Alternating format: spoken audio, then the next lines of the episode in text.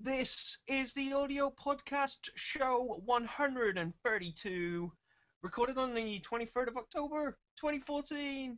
Yay!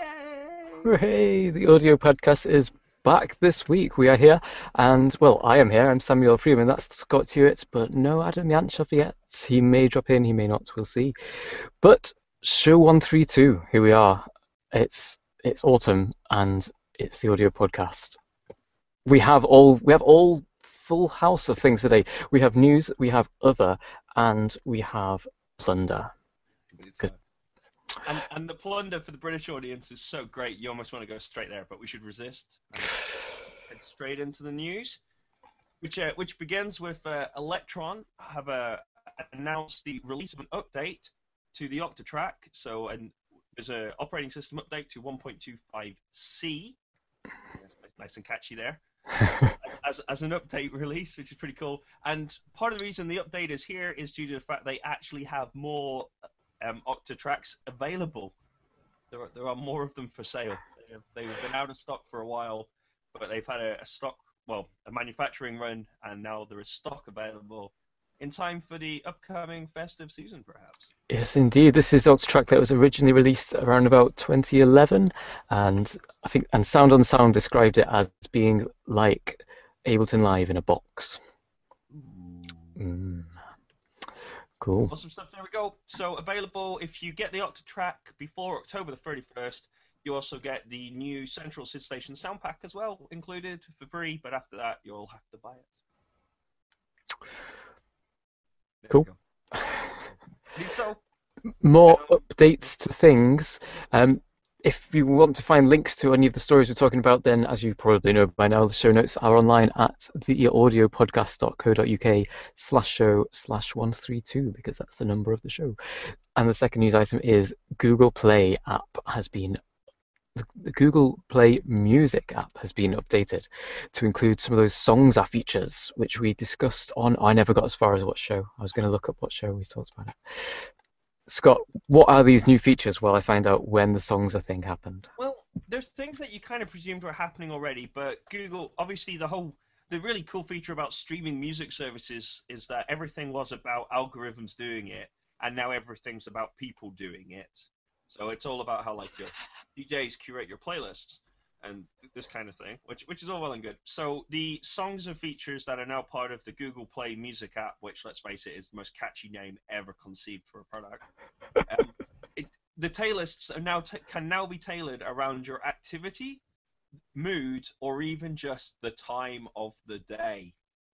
Now, on the thing I read, I wasn't it was I wasn't quite sure if it was gonna if it was detecting your activity automatically based on like other data, or do you tell it what you're doing, or is, is it is it using algorithms to find out what you're doing and then using human playlists to fit that, or is it or is it not that clever? I, I don't think it is that clever, but it'd be really awesome if it did. If, if it really did actually offer you your own personalized soundtrack to your life like we sense we sense that you're on your commute. Here's your commute playlist. You know, like. I mean, it's like you know, Scott, you're running a little bit late for you know, you're running a little bit late for the train. Here is some slightly faster paced music. Chariots of Fire esque, which will uh, aid the run for the for the train. Or the other way around, Scott. We see that you're running for the train, but the train is delayed, and so chill out, have some calm music. I like that too. That's, that's very good, yeah. And then you know, likewise, maybe motorway rage assistance as well. motorway's clear. Have some driving tunes. Could be as a... Anyway, that that's a feature for for for people in the US and Canada. For those of us in this part of the world, we will carry on with what I suspect is a feature that you would come to love if you had it, but you probably kind of, you know, I'm like I'm sitting here thinking, well, that'd be really amazing, but the next time I go to work, I'll just put on my iPod as I normally do, and that won't worry me in the slightest. Now, so Songza was acquired by Google in July. Yes. And we talked about it on show 121. Um, so it's taken them from July to October, so early July to late October to kind of announce the integration of these things. I wonder. I know I didn't watch or hear anything about the most recent Apple stuff, um, so I don't know if they mentioned Beats at all. But I'm just thinking now when when we might see that happening. You know. It's, anyway, that's an aside. Very true, though the timescales there, maybe some sort of Beats thing before Christmas from Apple, or I don't know. Maybe maybe uh, Apple have discovered that there's a, a shed load of Beats headphones piled up in a in some sort of warehouse somewhere, and that'd do for Christmas already. Just got to sell these red headphones first. I was actually recently, recently musing buying another iPod actually, but it was an iPod Touch, and I, I am still very tempted. But that's an aside that has nothing to do with our news. We should stay on track. Positive Grid um, have announced the release of the BIAS Desktop Amp Match Modeler, another incredibly catchy uh, product name. incredible catchy product name today. And this is a, um, a, a continuation of the amp modeling that Positive Grid are spending a lot of time on at the moment. And essentially, what you get here is the ability to design your own kind of amplifier and kind of speaker to create a completely custom tone about. And then you can share it online. So I'm not. That's very cool. But but what's more cool is the metadata on this and the self the self-referential audio podcast as always because it was also on show 121 that we last talked about the bias desktop. Wow. Sorry about that, but I you know. Okay. That's right. So basically, this the the BIAS desktop amp matching modeler, which is included in BIAS Professional. Like, do these? I wonder if these people ever read this, ever like just like say these things out loud to themselves and think, you know what, guys, i could probably do better than this. It would be nice, like you know. I know that it's nice to have a professional and a non-professional. You know, I know they like to differentiate on features, but kind of have a family, and then you have this like extra tag, extra kind of tag, don't you? You know, it used to be HD was the tag you put on stuff. Now it's professional. Apparently, we're in the, the professional, you know, kind of world. Or I don't know, but it, these kind of things. But anyway, it, it's available if you're into playing kind of, you know, well, if you're into kind of guitars and kind of using kind of model modeling approaches for guitars, then I know that Positive Grid have had a good reputation for this kind of stuff for a long time. Certainly, I've used it a few times and always been very happy with the stuff that I've worked with. And there's always been that concern that even though there were lots of options, there's the ones that there's a fairly kind of obvious group of them that sound really good, and you hear those sounds quite a lot now. And as a consequence, the ability to just customize some of the elements of it a little bit, you know, to kind of get that kind of slightly fresher sound is is definitely very welcome in my opinion. So I thought that was pretty cool. I kind of like it, and it and the tone cloud thing. I don't know if you've looked into this or not, but tone cloud basically gives you a way of kind of communicating. Here's the stack I've built, and now you can share it to other people. And it was a few days ago I was uh, working on a looking at a project with uh, some students of mine actually, and we did actually use tone cloud to to kind of pass the parameters between multiple machines, and it was just so incredibly quick and easy and slick. Like it, it's not like save a preset, go find out where the preset file is, put it on a pen, hand the pen round, copy it. You know, this was uh, press the button and everybody else types in the you know the right you know they know the magic phrase to search for it to appear immediately. Press yep. the button and it's there. I was very impressed with ToneCloud as well. So very impressive, uh, you know, with bias in general, but certainly I was very impressed with ToneCloud that day as well. Cool. Some other new things, Sam? New things, yep. So the Python audio package library thing. Um, Pyo is Python module is the technical term they're going with there. So Pyo has been updated with some new features and stuff. Yeah, what are the new features? I don't know. Um, I, I've come to the conclusion that us discussing the new features of obscure. Yeah. Okay. Okay. Just a little, you know, I mean, there's. Yeah. We're, we're, you know, we have a reputation already. We're in danger of really living up to it if we're not careful with this. I think. Something that is cool though, I don't know if you knew about it or not, but if you want to know what Pyo sounds like, you can listen to Radio Pyo, and if you are if you are excited by Radio Pyo, you could even contribute your own file, which will be automatically rendered and played on Radio Pyo. How awesome is that? Uh, it's pretty good. I yep, I checked. I did. I was listening to that last week actually after following through from the from the new thing. Clicked on the link. It's in there. But yeah, you've put it in the notes. It's cool. It is cool, isn't it? I thought that was awesome stuff. Also, um, released. There was no. There was meant to be a show last week, and it didn't happen just because I was basically feeling grumpy. Um, I, just wasn't feeling very well. I wasn't feeling very well, and you know, that, that's all the excuse I really need to give. Bitwig and Arturia announced a collaboration, which has resulted in some uh, things they're referring to as the producer packs, which is essentially a Arturia Key Labs keyboard controller with Bitwig Studio and the Mini V. And these are currently available on in a limited kind of stock situation. So there isn't an infinite amount of them right now. There is a kind of stock until stock runs out sort of availability on them. But there is still some stock available. And if you've been thinking, hey, it'd be nice to, you know, if you, well, it's one of these classic moments, isn't it, where if you'd intended to buy these items independently, then you can buy them as a group. And Or if you're looking to buy something similar, yeah, it's it's a good package. I think that's yeah.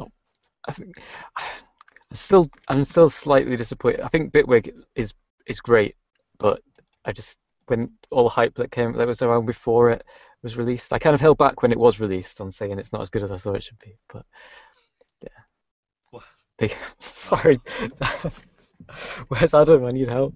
Um, Yeah. With that, we've made it to the end of the news, perhaps. Perhaps we have, well, kind of, except the other is sort of news, but there's so much of the same item of news that we've wrapped it in other. So, so we're heading to the other section.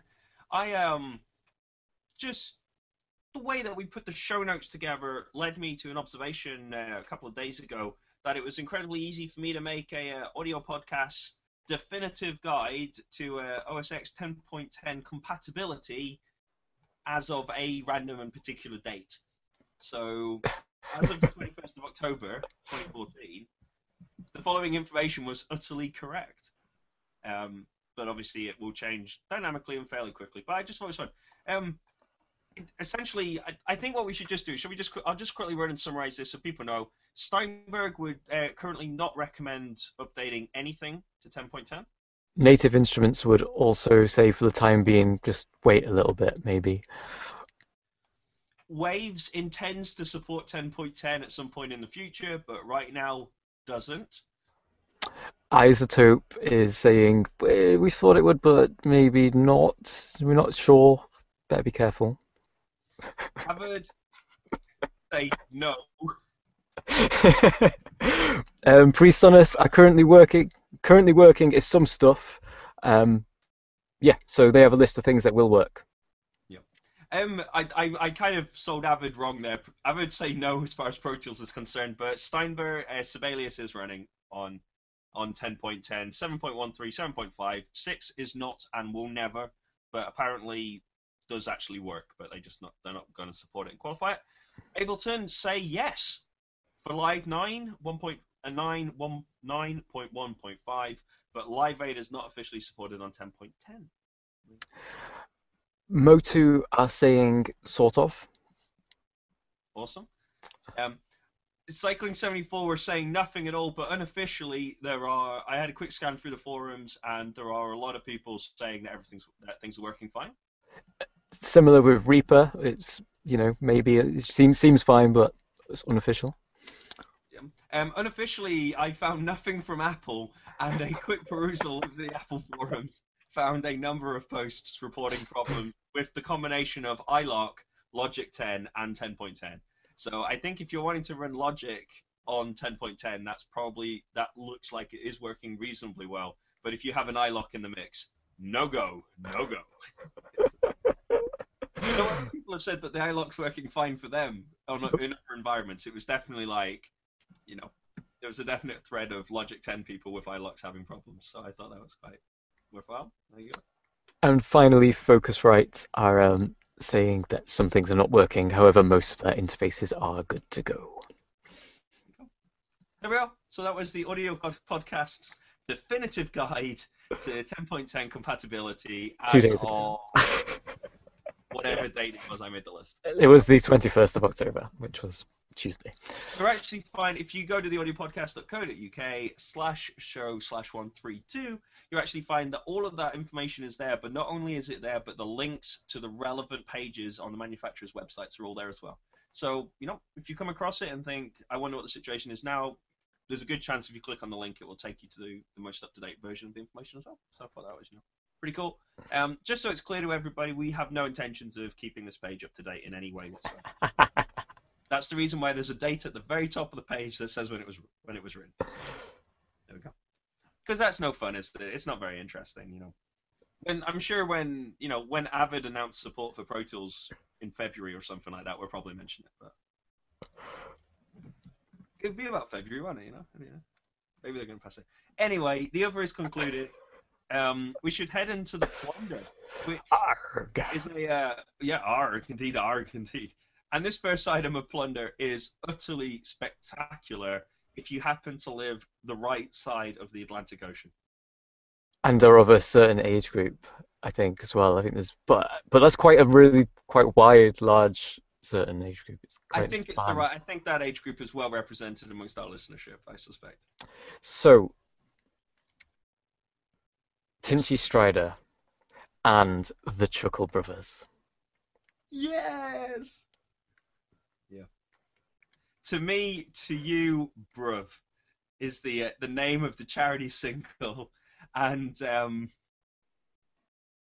may it long succeed is all I could possibly say.